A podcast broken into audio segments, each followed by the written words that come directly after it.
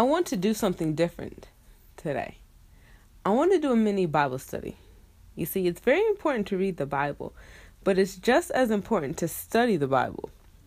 There are many different techniques on how to study the Bible, and so I just picked one that I use and I want to share it with you. I like to dissect or break down the passage to make sure I understand all the different pieces of what it says. So the text I'll be breaking down this time will be Hebrews 4, verses 15 and 16. It says, This high priest of ours understands our weaknesses, for he faced all of the same testings we do, yet he did not sin. So let us come boldly to the throne of our gracious God. There we will receive his mercy and we will find grace to help us when we need it most. So, first, not to take this verse out of context, the verse before states that Jesus is our high priest. So, for me to begin to understand what this verse means, I need to know what is a high priest. So, a high priest is someone who acts as a mediator between God and man. The job of a high priest was to enter into the most holy place, or the holies of holies, in the tabernacle once a year, and he would offer a blood sacrifice for our sins and for his sins. The high priest was responsible for going before God on the behalf of the people.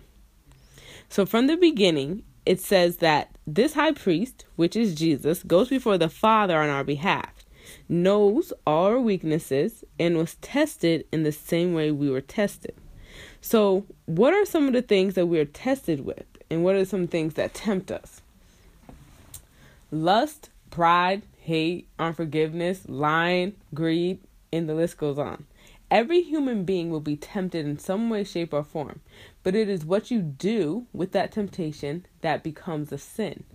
This verse proves Jesus' humanity and his divinity.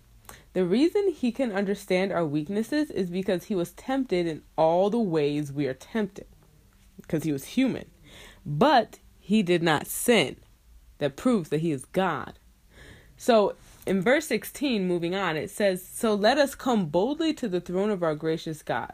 So, with this new knowledge of knowing that Jesus is going before the Father on our behalf and also understands what we are going through, he is saying that because you know this, let us come boldly to the throne of our gracious God. To come boldly means with confidence, to come fearlessly without fear of being judged.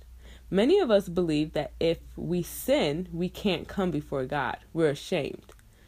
What a high priest did once a year, Jesus did ultimately and once and for all. So that when we do sin, we shouldn't run away from God, but we should run boldly to Him with confidence without fear of being judged because Jesus paid the ultimate price for us. So, what does it mean to enter the throne of our gracious God? I think it simply means the presence of God. It's saying we can come boldly into the presence of God. So, saying that there we will receive mercy and we will find grace to help us when we need it most. There that is mentioned is the presence of God. That's where we will find mercy. But what is mercy? Mercy is a blessing that is an act of divine favor or compassion. It is also forgiveness. So it says that we will we will find grace when we need it most. What is grace? Grace is God's free and unmerited favor. It is supernatural strength to do what God has called us to do. So this verse is saying that in the presence of God, we will find mercy or favor and compassion, right? And we will find grace, which is supernatural strength to do what he has called us to do when we need it most. Now let's reread the verse with this new understanding.